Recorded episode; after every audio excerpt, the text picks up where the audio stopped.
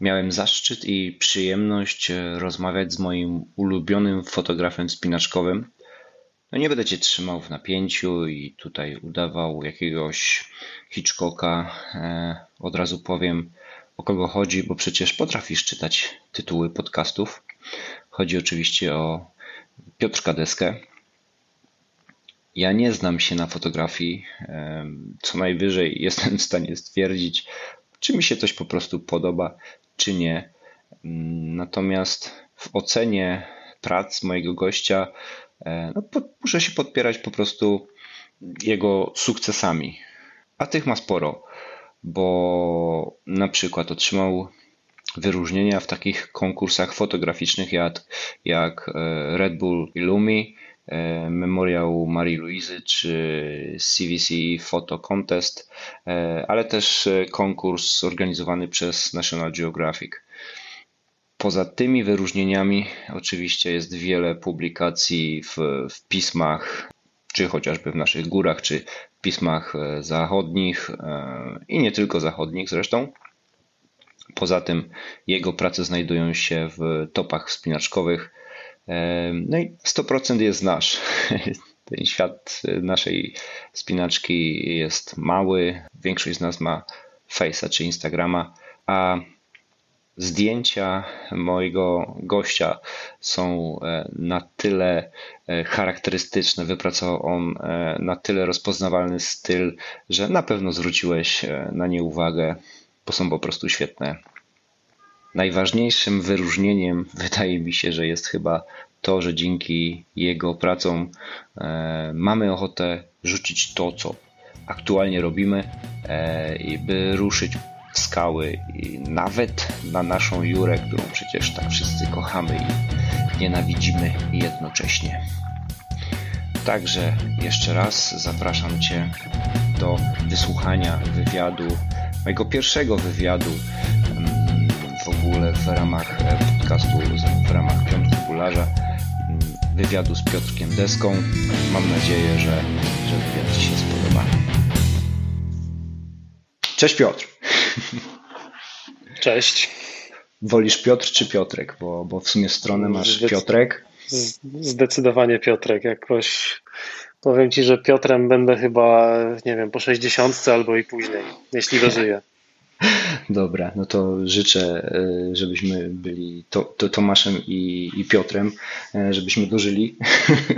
E, to co, zaczynamy rozmowę. To może zacznijmy od takich podstaw. W zasadzie można to wyczytać na Twojej stronie. Twoja strona to piotrekdeska.com, mhm. ale może mm, gdybyś mógł powiedzieć, jak zacząłeś swoją przygodę ze wspinaniem i kto Cię wciągnął, jak to wyglądało? E, taki pierwszy kontakt ze wspinaniem w zasadzie miałem już jako nastolatek, mm, bo E, trafiłem tak naprawdę do harcerstwa. I, mhm. I, trafiłem na taką ekipę, która wprowadziła mnie w ten świat wspinania. E, I praktycznie od samego początku to moje wspinanie wygląda tak, że wspinałem się głównie w terenie. Choćby z racji mhm. tego, że e, w tych początkowych latach nie miałem w ogóle dostępu do żadnej sztucznej ścianki w, w mieście, w którym mieszkałem. Czyli? E, e, czyli w Częstochowie. Mm, pochodzę z Częstochowy, więc e, no, plus jest taki, że miałem blisko na Jurę. Natomiast dopiero po jakimś czasie, jak nieco wsiąkłem w środowisko, okazało się, że u jednego z kolegów, który co prawda mieszka na drugim końcu miasta, ale jest ścianka u niego w piwnicy. Mhm. No i tak przez te początkowe kilka zim po prostu jeździłem E, wtedy komunikacja wyglądała w ten sposób, że oczywiście nie miałem jeszcze prawa jazdy, ani tym bardziej samochodu, e, więc jeździłem do niego najpierw, e, musiałem pojechać tramwajem do centrum, później tam się przesiąść na autobus, no generalnie niezła wyprawa. Mhm. I dopiero jak minęło trochę czasu i jakby dalej wsiąkłem trochę głębiej w to środowisko. Trafiłem do klubu wysokogórskiego. No i taką ekipą, którą z którą tam działaliśmy, jakby udało nam się w końcu zbudować w tym kawu po prostu panel, na którym, na którym mogliśmy trenować, więc te początki były dość trudne i zawiłe, ale z drugiej strony myślę, że całkiem nieźle chyba na tym wyszedłem, bo wspinając się głównie mm, głównie w skałach po prostu zdecydowanie lepiej mam wrażenie udało mi się popracować nad e, techniką niż, e, niż po prostu robieniem tylko e, siły od samego startu. Jasne, logiczna sprawa, super. Ile miałeś lat wtedy, jak zaczynałeś? Ojejku, to było już na tyle dawno, że ciężko jest mi powiedzieć tak naprawdę, mhm. kiedy ja się zacząłem wspinać, ale no myślę, że mogłem mieć, nie wiem, 14, może 15. Mhm. Mm, I z tego, co mm, kojarzę, e, topa różne wydane chyba też przez e, Rettingera między innymi, to mhm. twoje nazwisko też gdzieś tam się przewijało e, przy niektórych drogach. Ty dobrze kojarzysz, że jesteś też autorem dróg? Mm, tak, ale to raczej są takie powiedzmy e, sporadyczne wybryki, tak bym to nazwał. Mhm. E, jestem autorem raptem kilku, kilku dróg, e, ale na pewno nie jestem ekiperem. E, mhm, mhm. Wyglądało to raczej tak, że po prostu jak e, znalazłem jakąś e, linię, która mi się spodobała, albo tak jak było w przypadku skałki laboratorium w Dolinie Wiercicy, którą tak. Tam skałka. wspólnie między innymi z Łukaszem Dudkiem i, i Patrykiem Dudkiem. Mhm. Taka zbieżność nazwisk u chłopaków. Jakby wspólnymi siłami to ogarnialiśmy, a ponieważ Patryk właśnie jest ekiperem PZA, no to tak naprawdę za ubezpieczenie skały odpowiadał głównie on. Oczywiście zarówno ja, jak i Łukasz pomagaliśmy przy tym. E, ale no tak jak mówię, nie, nie jestem absolutnie ekiperem, jakby nie, nie robiłem na to papierów, więc pod, pod żadnym pozorem bym się nie brał za to, żeby e, jakby wziąć odpowiedzialność za, za ubezpieczenie dróg. Po prostu jedyne co, co robiłem, Rozumiem. to oczywiście obczy, obczyściłem skałę, znalazłem linię, e, jakby zaznaczyłem, gdzie chciałbym mieć wpinki, natomiast już jakby cały proces wklejania i montowania ringów to, to jakby nie, nie była e, moja robota. Okej. Okay. To które ze swoich dróg polecasz, a których nie polecasz? E, no na pewno e, Born in the PRL na, na laboratorium. To jest myślę taka mm -hmm. droga. Aczkolwiek to jest tak naprawdę stary projekt, który ojejku wiele lat przede mną, jest chyba z lat 90. jeszcze jakiś projekt, który nie doczekał się nigdy prowadzenia, a czy nigdy. Doczekał się oczywiście w, w momencie, kiedy poprowadził to Łukasz Dudek. Mhm. E, natomiast przez długie lata było, był, był to tylko projekt e, niepoprowadzony i e, ja tam po prostu wynalazłem możliwość odbicia w lewo przed kluczowym miejscem, które jest praktycznie na samym końcu. To miejsce, jakby no w mojej opinii, też nie jest jakieś specjalnie ładne, natomiast to obejście po prostu sprawia, że myślę, że ta droga raz, że jakby staje się taką drogą bardziej dla ludzi, Mhm. Mm, a drugi, druga kwestia to jest właśnie estetyka, że jednak e, z tego co wiem, to droga ma już sporo powtórzeń i, tak. i wiele wiadomości od, od różnych znajomych dostałem, że, że naprawdę E, bardzo im się ta linia podobała, więc no, myślę, że to jest na pewno jedna, jedna z tych, które warto e, zrobić. Co jeszcze? W Sokolich Górach na Bońku zrobiłem pierwsze przejście radości życia, czyli Joie de Vivre. Mhm. I, no i to też jest taka linia, która E, którą myślę, że warto polecić, bo, bo również e, w tym przypadku dostałem sporo takich informacji zwrotnych, że, no, że się po prostu podobała. Super. A które, których e, byś raczej odradzał? Czy są takie w ogóle? Czy raczej szukałeś takich rzeczy, których, których się nie ma co wstydzić? Nie, raczej, raczej zazwyczaj szukam linii, które będą po prostu miały w sobie jakąś mhm. fajną estetykę. E, a druga kwestia jest chyba jednak taka, że ja po prostu no, mam na tyle mało tych e, pierwszych przejść na koncie, że jakby nigdy tutaj nie próbowałem robić nic na ilość. No ja tak jak mówię, nie jestem typem e, ani ekipera, który chce jakby obijać po prostu każdą możliwą połać skały, która, która się do tego nadaje. Mhm. Po prostu no, te, te linie, które powstały, to były takie drogi w których coś mnie po prostu urzekło, że mm -hmm. zobaczyłem kawałek fajnej skały i, i, widziałem w tym potencjał po prostu, że można tam jakąś drogę zrobić. E, no i mam jeszcze jeden taki swój projekcik, ale niestety muszę trochę poczekać, aż będzie można się tam legalnie wspinać. Okay. Mam nadzieję, że mam nadzieję, że, że to się uda zrealizować, bo, bo linia też jest fajna. Już swego czasu e, zrobiłem kilka prób po prostu na, na wędkę. Mhm. Mm, jak jeszcze był taki moment, kiedy oficjalnie zakazu na tej skale nie, nie było. Mhm. No ale niestety sytuacja się trochę pozmieniała, no i teraz mam nadzieję, że nasze skały dadzą radę przewalczyć temat, żeby, e, żeby po prostu przywrócić wspinanie w tym miejscu. Okej, okay, to trzymam kciuki. Mm, to trzymam kciuki, żeby się udało. No, nasze, nasze skały fajnie prężnie działają, więc myślę, że jest szansa, no, jeśli środowisko tego nie popsuje jakimś rzucaniem mięsem i, i śmieciami, to, to myślę, że się uda. Mm. Na szczęście skałka jest na tyle głęboko w lesie, że tam nawet oh. rzucanie mięsem co najwyżej zwierzęta może przepędzić. E, aczkolwiek e, możemy ten temat już myślę zamknąć. Czek, czekamy po prostu na, na, to, na to, co zrobią nasze skały i, Dobra. i miejmy nadzieję, że, że finał będzie taki, że finał będzie po naszej myśli po prostu. Jasne. Dobra, to, to, to, to teraz powiedz mi, jak e, się Twoja pasja wspinaczkowa przemieniła w, w pasję fotograficzną? Bo z tego co kojarzę, to chyba dostałeś od taty aparat, tak? Pierwszy. Eee, tak, i na pewno jakby połączenie jednego z drugim nie było w żaden sposób przeze mnie planowane. Mhm. Eee, po prostu można powiedzieć, że, że tak wyszło. Natomiast e, tak, tak jak mówisz, e, mój tata fotografuje i, i w zasadzie odkąd pamiętam, to, to w domu zawsze były jakieś aparaty. I w pewnym momencie po prostu dostałem od taty e, jeden z nich.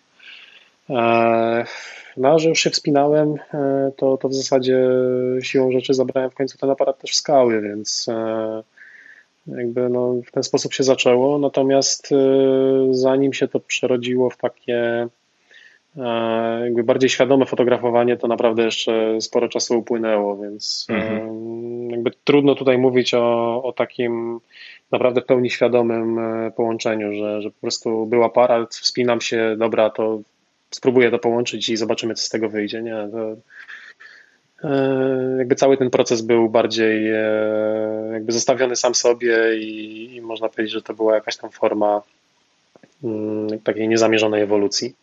Okej, okay, no właśnie, też chciałem o to zapytać. Czy ty w jakiś sposób mm, świadomie pracowałeś nad, e, nad tym stylem, czy raczej no, bo masz styl dosyć rozpoznawalny. Ja myślę, że jak spojrzę na Twoje zdjęcie, to, to, to wiem, że to jest Twoje zdjęcie. E, zanim zobaczę autora. To mnie akurat bardzo cieszy. Tak, to myślę, że, że o tobie na, na 100% można to powiedzieć. I teraz pytanie, na ile ty świadomie jakby pracowałeś nad tym stylem, a na ile to był mm, taki freestyle, który jakoś tak sobie ewoluował, nawet nie wiesz kiedy. E, czy mm, na ile to była świadoma praca, tak jak e, ten, ten, ten przysłowiowy Erikson, który mówi o 10 tysiącach godzin, zanim staniemy się w czymś dobrzy. Mhm. E, czyli czy był jakiś feedback e, ze strony osób, które znają się na fotografii outdoorowej, spinaczkowej, czy był tylko feedback, nie wiem, środowiskowy albo feedback innych fotografów po prostu? Czy, czy raczej, to... raczej szedłeś samemu i, i, i dzięki temu ten styl jest twój? Raczej, raczej szedłem tutaj samemu i w zasadzie jedyny taki początkowy feedback to był e, ten od e, no, takiego najbliższego grona albo, mhm. albo w gronie najbliższych znajomych, ewentualnie rodziny, e, albo po prostu wspinaczy, którzy na tych zdjęciach się pojawiają. Natomiast no, to sobie tak kiełkowało, tak jak, tak jak mówiłem wcześniej, jakby nie był to w żaden sposób e, proces, który e, jakkolwiek próbowałem przyspieszyć. Ja w ogóle mhm. jakby nie, nie planowałem tego, w jakim miejscu się znajdę i, i tak szczerze mówiąc, gdyby mi ktokolwiek powiedział, powiedzmy, nie wiem, 5 czy 10 lat temu, że robiąc takie zdjęcia będę w stanie jeszcze zarabiać na tym pieniądze, to, to w mhm. ogóle yy, jakby no, pokręciłbym głową z niedowierzaniem i po prostu popukał się w czoło, że, że, że to absolutnie nie ma, nie ma takiej opcji. Pewnie gdybym to wiedział, to na pewno bardziej e, świadomie po prostu zacząłbym działać w tym kierunku. Natomiast e, jakby uważałem, że to jest absolutnie coś nierealnego i po prostu tak sobie te zdjęcia robiłem i, i w zasadzie E, to wszystko sobie spokojnie w swoim tempie właśnie ewoluowało do tego poziomu, na którym jest dzisiaj i mam nadzieję, że ta ewolucja będzie nadal trwała. Okej. Okay. I ile zajęło mniej więcej tyle, e, znaczy to, to, to, ten, ten okres, do, w którym, do, do którego e, jakby to była taka zabawa, a potem pojawiła się myśl, że o kurczę, to zaczyna żreć tutaj nam dobrze, idzie to chyba w dobrym kierunku i taka kalkulacja może dałoby się z tego e, jakoś żyć, e, jakoś robić to po prostu na pełen etat. Ile mniej więcej to, to potrwało? Tak, na, e, na poważnie, żeby w to wejść, rzeczywiście, jak to się mówi, all to chyba jakieś 5 lat temu dopiero mm. zacząłem rzeczywiście tak myśleć o tym w tej kategorii. E, I, i od w ciągu tych pięciu lat e, też widzę, że naprawdę udało mi się zrobić naprawdę duży progres. E, bo w tej chwili spora część zdjęć, które zrobiłem na przykład w 2016 roku, kurczę, no nie chciałbym ich absolutnie nikomu nawet pokazywać, bo po prostu uważam, że, że są do bani. I, i niechętnie bym się nimi w ogóle podzielił. Ale te zdjęcia e... zostały docenione przez, przez środowisko, czy jakimiś nagrodami, czy, czy nie wiem, publikacjami. Nawet no... te, którymi byś się niespecjalnie teraz dzielił. Czy myślę, że nie. nie. To akurat nie, nie, nie. To są okay.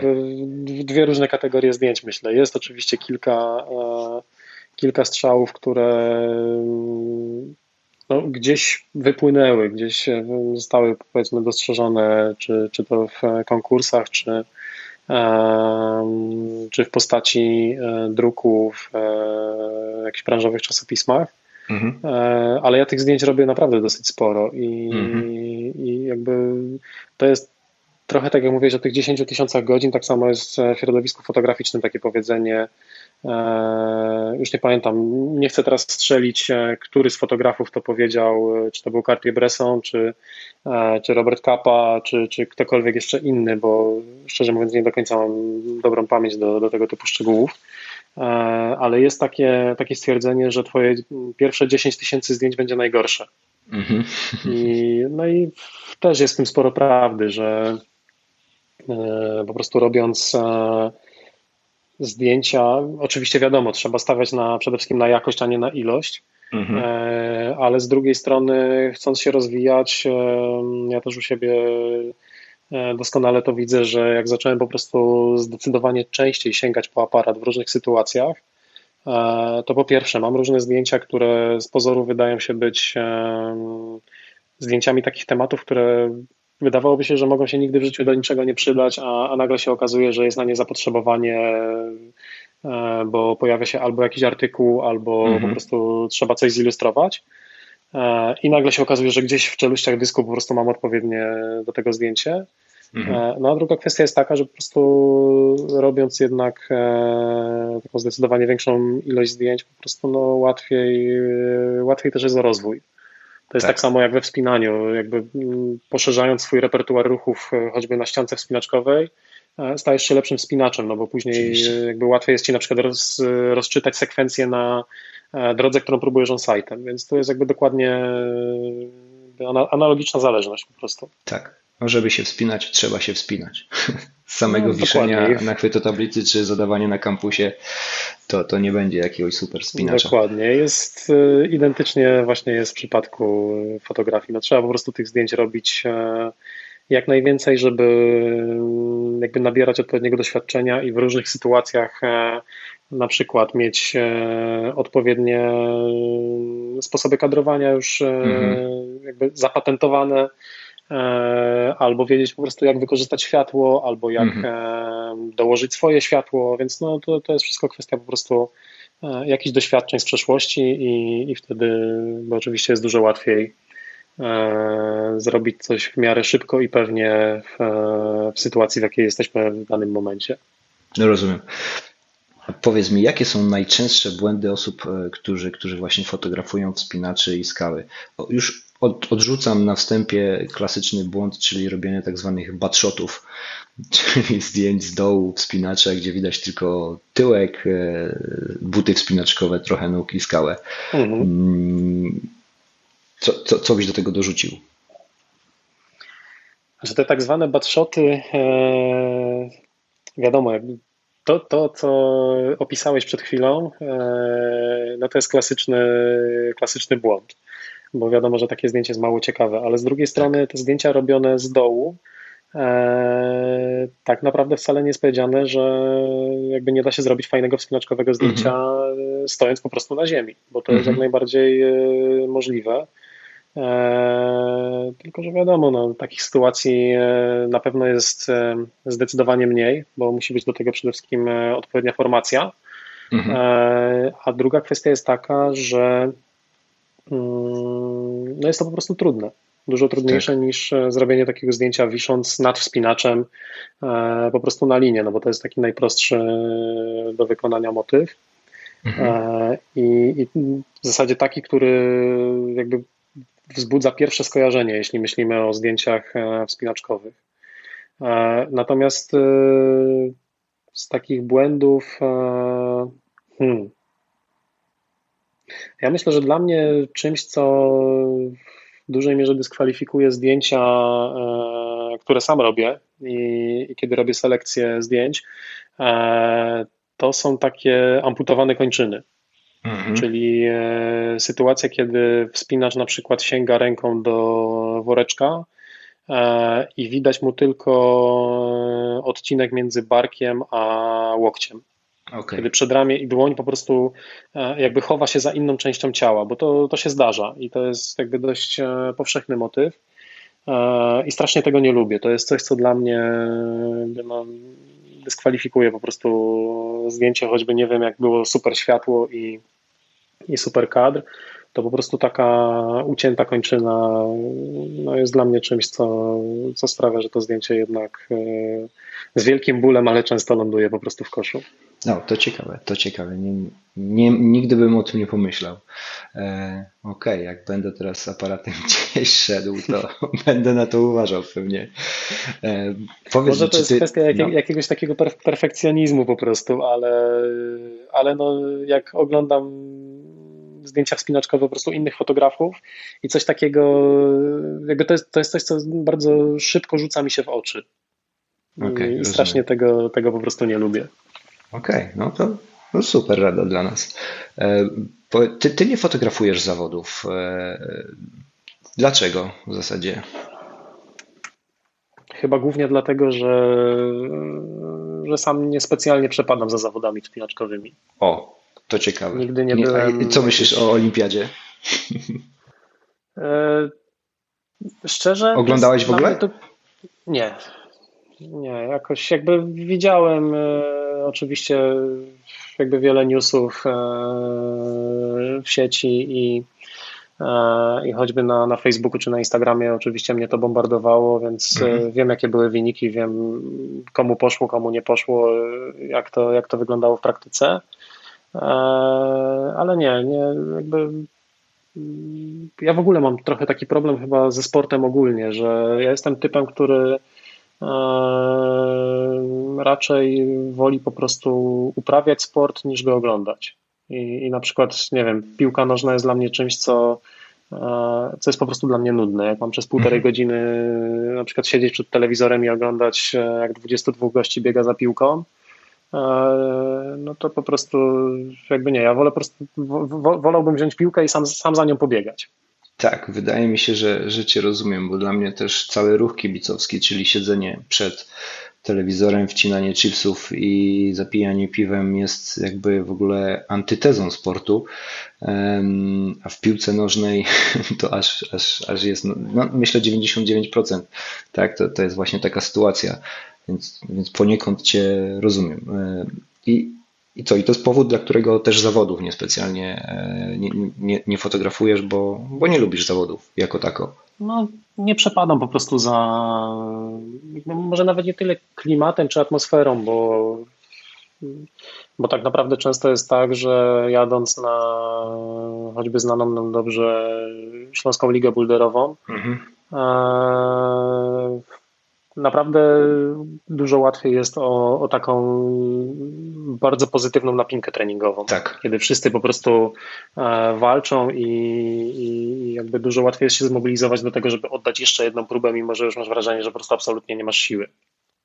Ale e, tak jak mówię, no jeśli chodzi o zawody, ja może z racji też tego, że to, o czym rozmawialiśmy na początku, czyli jak wyglądały moje początki e, ze wspinaniem, ja po prostu się naprawdę czuję bardzo mocno powiązany z, e, z tymi działaniami w terenie, a nie mhm. pod dachem. Więc e, zawsze pierwszeństwo dla mnie będzie miało wspinanie w skałach, wyjazd w góry, a nie, a nie po prostu e, kolejna sesja na panelu. Mhm. A nie jest też trochę tak, że mm, jakby fotografowanie zawodów to też jest taka umiejętność, której ty jakby nigdy nie, e, nie ćwiczyłeś, że tak powiem, w cudzysłowie, ćwiczyłeś, nie uprawiałeś i to jest trochę tak jak między OS-em a RP. No bo jakby nie było, ty jadąc w skały jesteś w stanie ustawić kadr, ustawić siebie, mm, ustawić spinacza, e, powtórzyć wiele prób, mm, mhm. a w przypadku zawodów Wydaje mi się też, że jest to e, taka umiejętność e, e, łapania tych emocji na żywo. No i chyba to też jest coś, co trzeba wyćwiczyć i mieć też oko do tego. Jeżeli tego nie ćwiczyłeś, to może też dla ciebie jest to jakaś trudność. Tak teraz sobie, wiesz, szyję swobodnie, ale tak przychodzi mi takie właśnie skojarzenie pomiędzy OS-em a RP, tak, że masz jedną próbę, RP wiadomo, masz wiele prób i możesz się bawić e, i cyzelować każdy ruch. E, nie wiem, czy, czy tak bym to próbował wyjaśniać. E, jasne, jakby z jednej strony jest to bardzo dobra teoria, bo wiadomo, że zawsze jakby dużo chętniej robimy to, w czym czujemy się pewni. Tak. Czyli jeżeli na przykład, nie wiem, lepiej wspinasz się w przewieszeniach, no to wiadomo, że niechętnie pójdziesz na połogie 6-5. Tak. E, ale z drugiej strony ja mam też e, w swojej historii fotograficznej e, taki kilkuletni epizod pracy jako fotoreporter. Mhm. I, I też jakby no wiele wiele tego typu tematów, no bo jednak relacja z zawodów to jest typowy reportaż. Tak. Czyli po prostu idziesz na jakieś wydarzenie, gdzie, e, tak jak wspomniałeś, masz po prostu e, każda próba, każdy, każda wstawka, jakieś emocje i tak dalej, to wszystko jakby jest jedyne niepowtarzalne, to jest ułamek sekundy i po prostu tego już e, nie powtórzymy. Mhm. No ale jakby z tym też mam pewne doświadczenia. Co prawda, no też trochę czasu minęło od E, od tego etapu w moim życiu, natomiast e, myślę, że byłbym w stanie się w tym znowu spokojnie odnaleźć. Natomiast okay. raczej myślę, że tutaj po prostu jest to kwestia jakiejś, nazwijmy to, niechęci. E, z tego względu, że nie wiem, może to, może to jest kwestia na przykład scenerii. Bo, mm. bo, kiedy jesteśmy gdzieś w skałach czy w górach, no wiadomo, jest to zupełnie inne, inne otoczenie, inny krajobraz. Natomiast na ściance, wiadomo, jest wszędzie mnóstwo magnezji. Eee, Słabe światło, cały... na które nie masz no, wpływu. Z, z, ze światłem bywa różnie, więc tutaj e, dużo zależy pewnie od e, obiektu. Natomiast może to jest też kwestia tego typu, że e, ja nigdy nie miałem okazji e, na przykład fotografować e, powiedzmy zawodów Pucharu Świata. Właśnie, właśnie. Tylko jedyny mój kontakt z jakimiś zawodami to były takie zawody na, na jakimś naszym tutaj bardziej lokalnym podwórku. Nawet nie byłem nigdy na, z aparatem na jakichś zawodach, na powiedzmy ściankach, czy w Warszawie, czy w Krakowie, gdzie, gdzie te zawody wiadomo, że odbywają się z dużo większą pompą i, e,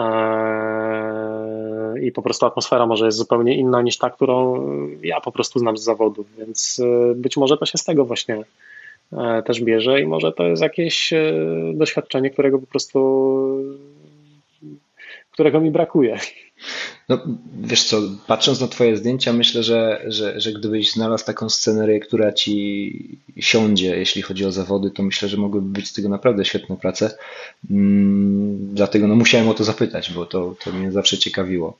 Mhm. I, I trochę zahaczyłeś też o, o pytanie, które, które chciałem też zapytać właśnie o tą scenerię, bo które jakby drogi e, na Jurze uważasz, może rejony w ogóle całe, za, za najbardziej takie e, fajne dla fotografa?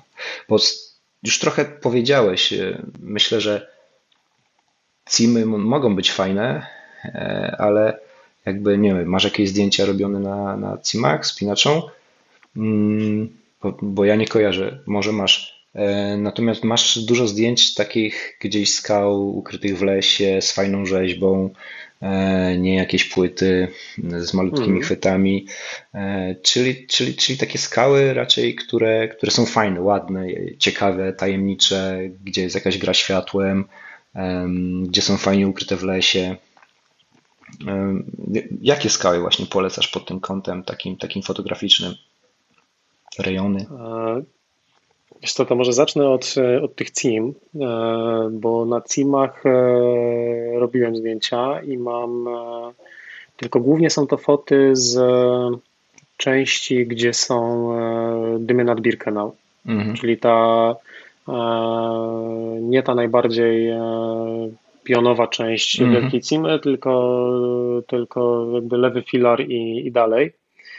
E, I tam naprawdę jest to mega fotogeniczne, bardzo fajnie ta, ta formacja wygląda. Tam świetne drugie plany się robią z e, tego, co jest e, po prostu na dole i, i obok tej skały. Natomiast tak, co do, co do reszty tego, co pytałeś, to faktycznie mam taką tendencję do jakby szukania tego typu skałek, jak te, które przed chwilą opisałeś. Prawdopodobnie bierze się to z tego, że jak w ogóle zaczynałem fotografować, to takim pierwszym tematem, który, e, który mnie wciągnął, e, była fotografia krajobrazowa. Mhm. I, I mam wrażenie, że to chyba z tego wynika, że cały czas jakby lubię um, tak naprawdę umieszczać na swoich zdjęciach ładny widok i tego wspinacza, który jest tylko takim powiedzmy dopełnieniem tego, tego krajobrazu, który stanowi taką kropkę nad i. E, jakby staram się oczywiście też pracować nad tym, żeby, żeby robić też inne kadry. E, nie tylko takie bardzo szerokie plany, gdzie, gdzie nie widać praktycznie żadnego detalu, tylko nawet sobie ostatnio obiecywałem że nie schodzę poniżej pewnej ogniskowej, żeby nie, nie używać zbyt szerokich kątów. Mm.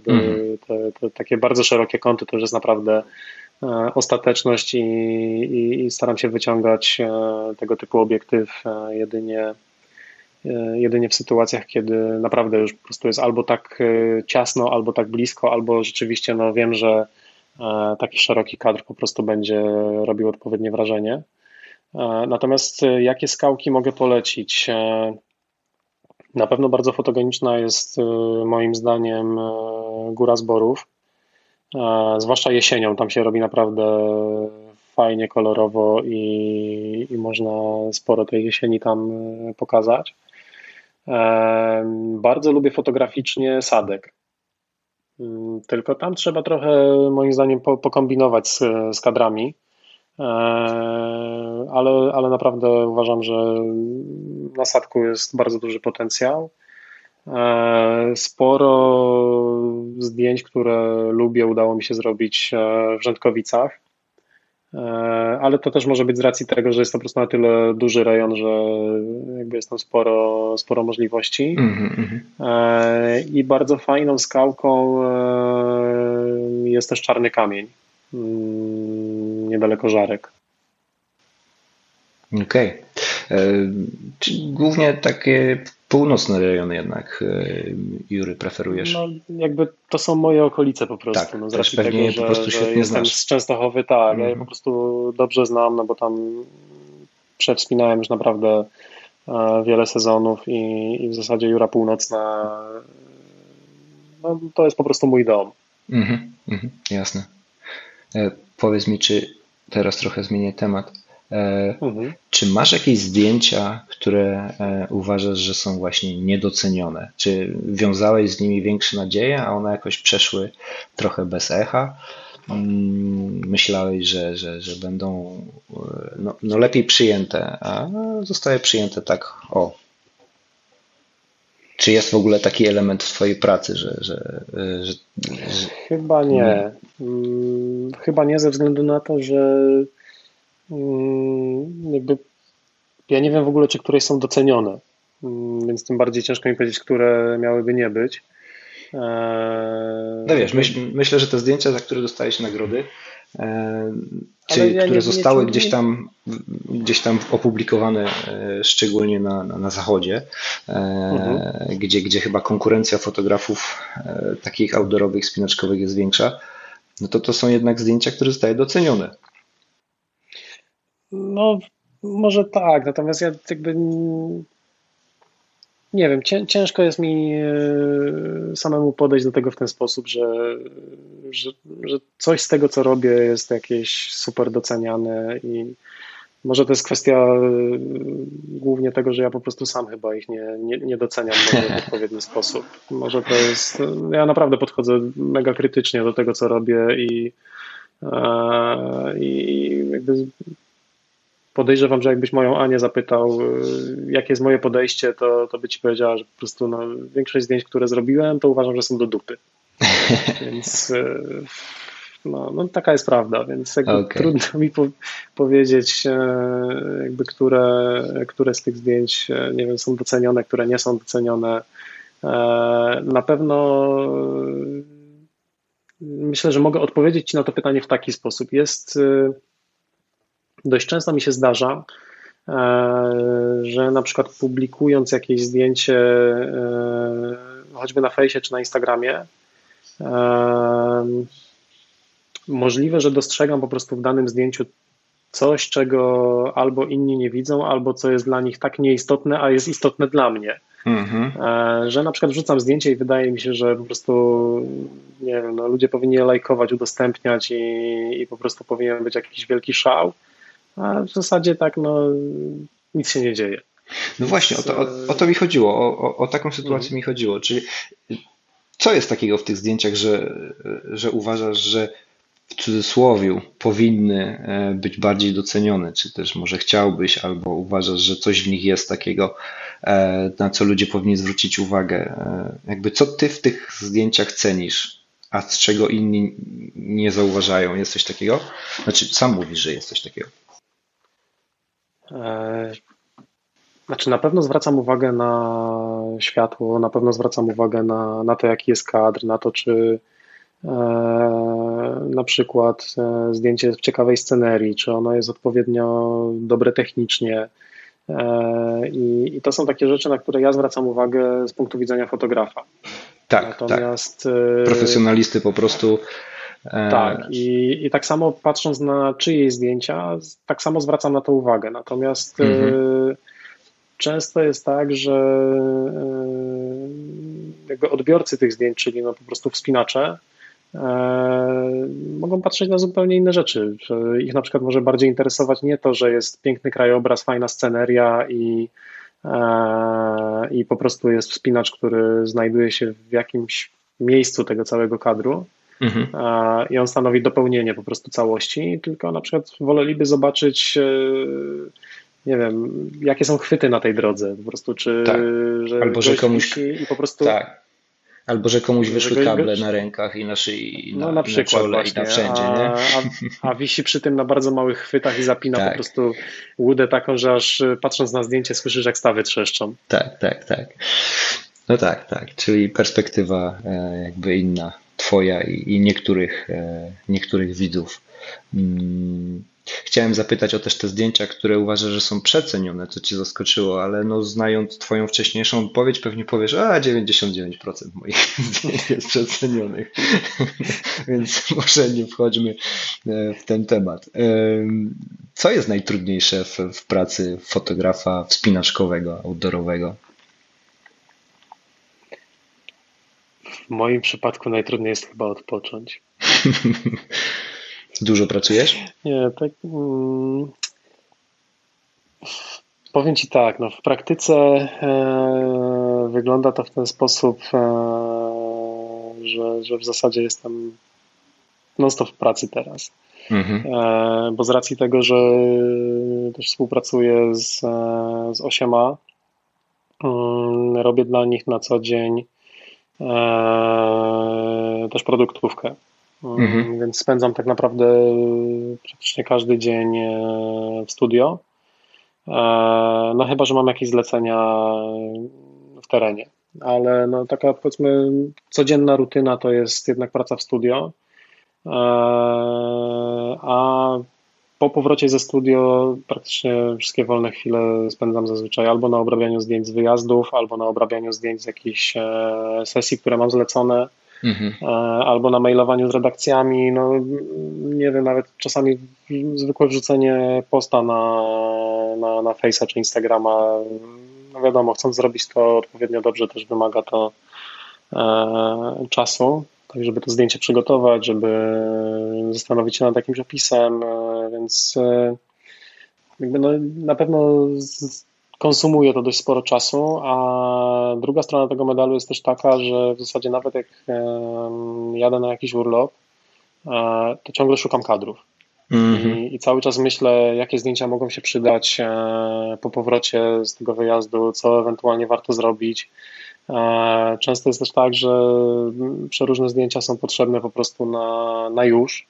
Mhm. Więc też trzeba zaraz po powrocie siadać do komputera, obrabiać, wysyłać i tak dalej. Więc e, jakby same trudności związane nie wiem, z noszeniem sprzętu, czy z logistyką, czy tym, że masz po prostu e, najcięższy plecak ze wszystkich, bo musisz do niego wrzucić aparat i obiektywy, które, które swoje ważą, no to tak naprawdę już w zasadzie to jest najmniejszy problem z tego wszystkiego mm -hmm. i, i jakby tego nie, nie określiłbym mianem tych e, trudności. Więc nie wiem, może muszę się wybrać po prostu na jakiś urlop bez aparatu, żeby zobaczyć, co No właśnie, tak, chciałem o to zapytać, czy jak jesteś na urlopie, to rozumiem, że, że w jednym ręku trzymasz rękę Ani, a w drugim aparat, tak?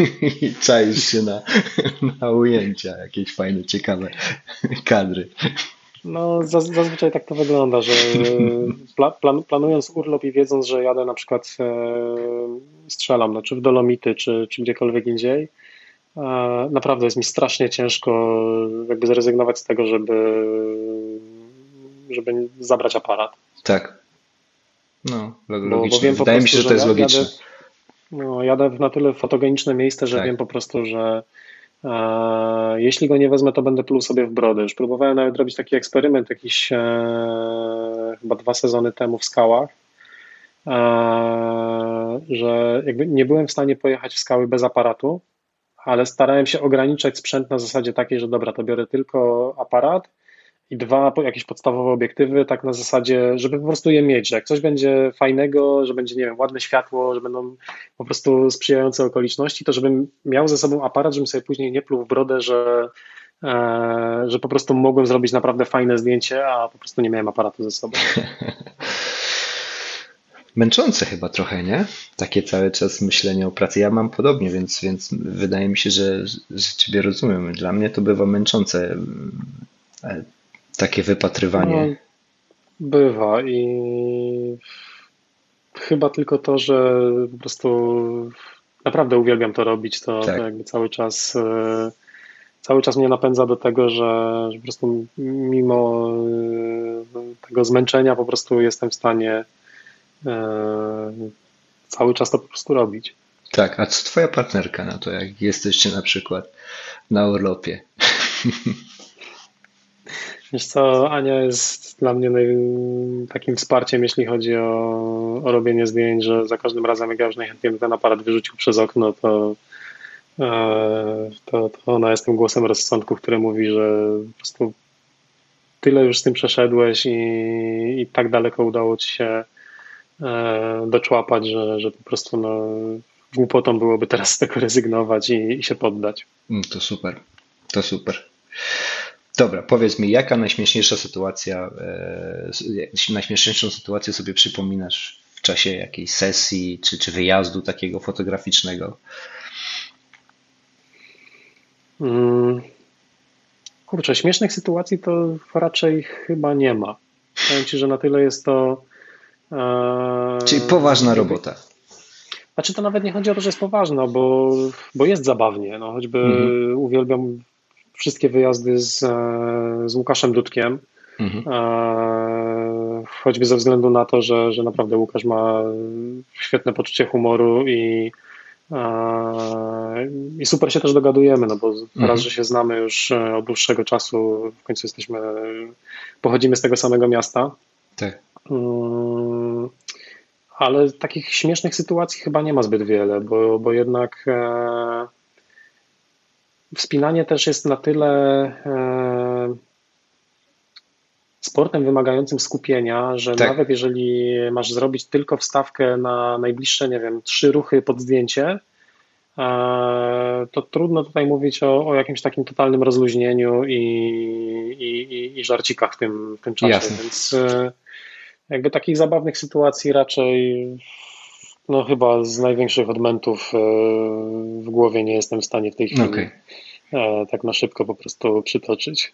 A jakieś groźne sytuacje? No bo z Łukaszem też dosyć hardkorowe rzeczy robiliście. E, I czy tam były takie sytuacje jakieś, nie wiem, groźniejsze właśnie? Mm, niebezpiecznych e, czy, czy groźnych na szczęście póki co raczej chyba nie było. Mhm. Raczej bym powiedział, że nieprzewidzianych. To jest chyba lepsze, lepsze określenie. No bo wiadomo, w, jakby tu po prostu statystyka robi swoje. No im więcej działasz gdzieś e, czy w górach, czy, czy nawet w skałach, no to zawsze może się okazać, że, że coś cię zaskoczy. A z takich e, chyba najgorszych sytuacji e, i, i najbardziej stresujących są po prostu burze w górach. Mm-hmm. I, I odpukać na razie jakby chyba nic gorszego niż burza po prostu mnie nie spotkało i mam nadzieję, że nie spotka. No okej, okay. no to tego Ci na pewno życzę. Chciałem jeszcze zapytać o coś, o, co, o czym już tak trochę rozmawialiśmy przez telefon, czyli e, o o płeć, e, płeć fotografii. Mm. Ja tak śmiesznie zapytałem o to wtedy, e, czy, czy fotografia ma płeć i generalnie o kobiety w, w, w tym świadku fotografii, fotografii outdoorowej, fotografii wspinaczkowej. No bo mamy dosyć niezłą jakby kadrę fotografów wspinaczkowych. Jesteś ty, jest śruba. Wcześniej też byli dobrzy fotograf, fotografowie, panowie mhm. którzy robią to na, na, na wysokim poziomie i robili to na wysokim poziomie, byli doceniani. Ale co z paniami? Wiem, że się pojawiają takie zdjęcia, coraz gdzieś tam więcej na, na Facebooku, ale mimo wszystko nie ma żadnej pani, która no, chociażby w połowie była tak znana jak, jak ty w tym świecie. Czy w ogóle według ciebie fotografia może mieć płeć, czy widać fotografię na zdjęciach? E, jak to wygląda na zachodzie? Czy, czy są jakieś kobiety, dziewczyny, które na zachodzie fotografują?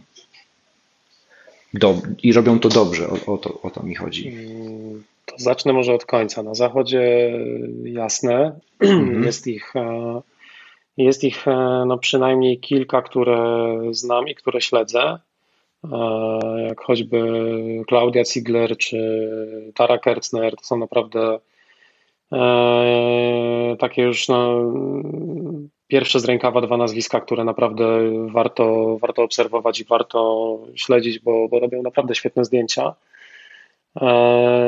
Natomiast jak to wygląda na naszym podwórku, myślę, że Tak, na pewno jest zdominowany przez facetów. No to jakby nie da się, nie da się ukryć, bo, bo tych nazwisk e, męskich zdecydowanie więcej mi przychodzi do głowy. Ale też nie jest tak, że, że panie nie fotografują. Może na pewno tak nie tego, jest, że... tylko że może się nie chwalą. Może się nie chwalą, może po prostu. Yy, może to jest też kwestia tego, że nie wiem, albo robią to w sposób bardziej hobbystyczny, nie podchodzą do tego e, tak e, mm, kurczę, szukam jakiegoś odpowiedniego słowa, ambicjonalnie może, żeby, żeby, żeby po prostu koniecznie chcieć na tym cokolwiek uzyskać. Mhm.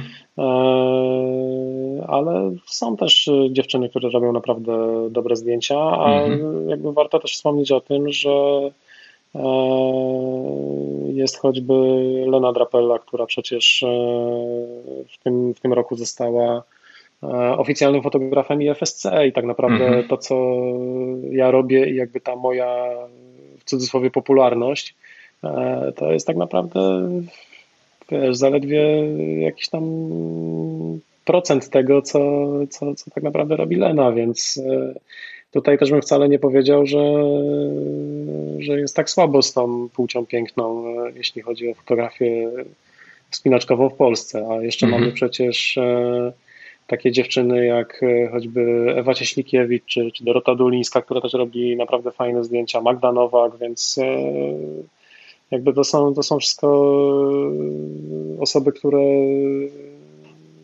fotografują na naszym podwórku. Okay. Więc e, myślę, że jakby owszem, proporcje nie są równe, ale, e, ale to też nie jest tak, że jest taka totalna męska dominacja i, i, i długo, długo nic. Okej. Okay. A ta płeć fotografii, myślisz, że coś, e, coś odróżnia, tak? Byłbyś w stanie odróżnić zdjęcie zrobione przez faceta, przez kobietę? Jest coś w ogóle takiego? Da się coś takiego zrobić? E, wydaje mi się, że da się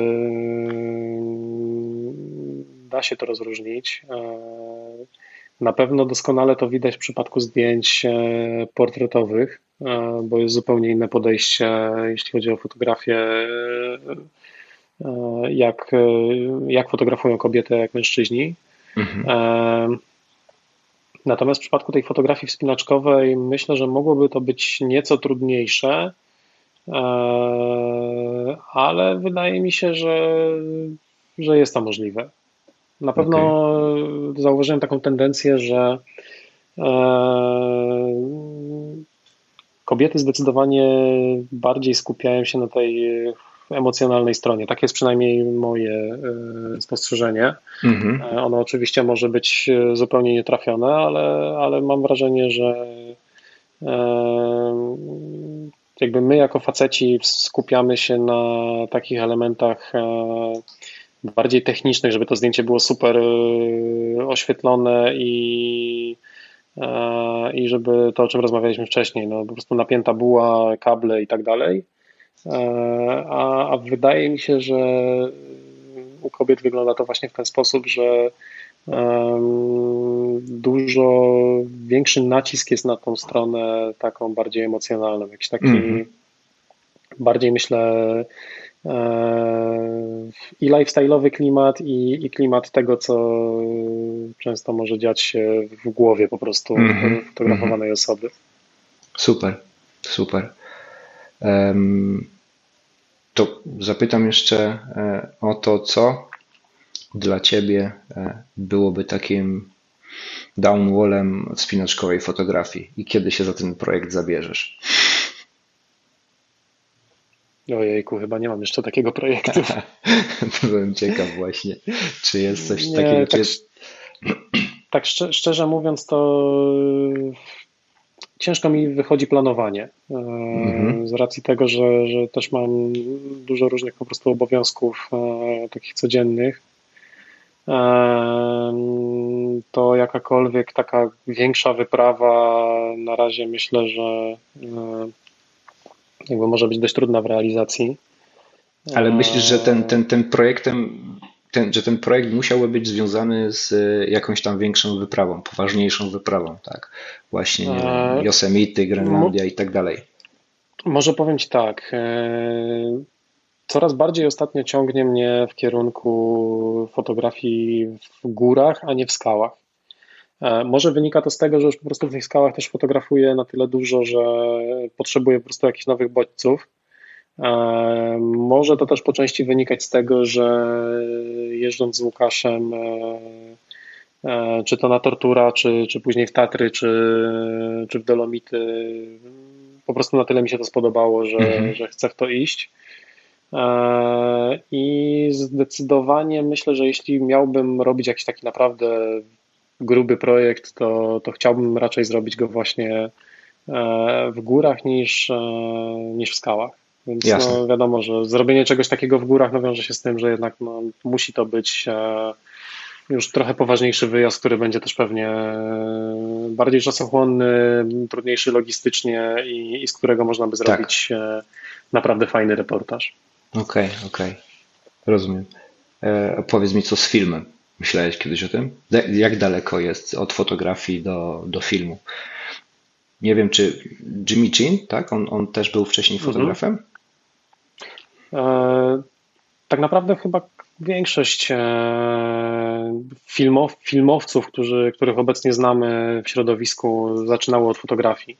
Mhm. Zresztą to jest tak naprawdę moim zdaniem dość e, mocno ze sobą powiązane, zwłaszcza teraz jak e, e, większość filmów kręci się tak naprawdę aparatami, więc jakby jest kwestia tylko przełączenia trybu pracy aparatu. Albo po prostu aparat jest aparatem, albo nagle po przełączeniu jednego stryczka staje się po prostu kamerą.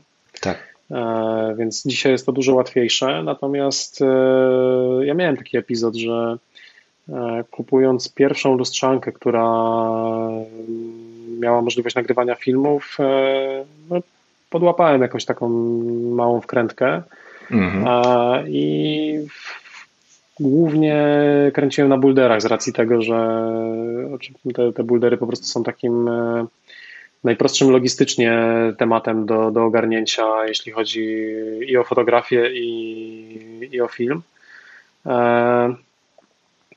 Ale dla mnie chyba największym w tej chwili e, problemem, jeśli chodzi o filmowanie, jest e, to, że e, strasznie czasochłonny jest później montaż tego wszystkiego. Mm, mm, I po prostu mm. ja się boję trochę tego, że gdybym się wkręcił w filmowanie i na przykład na jakimś wyjeździe skupił się głównie na tym, żeby przywieźć materiał filmowy, a nie zdjęciowy, to po prostu zanim bym to później zdążył pomontować, to, to już by się to dawno przedawniło i już mało kto by o tym w ogóle pamiętał.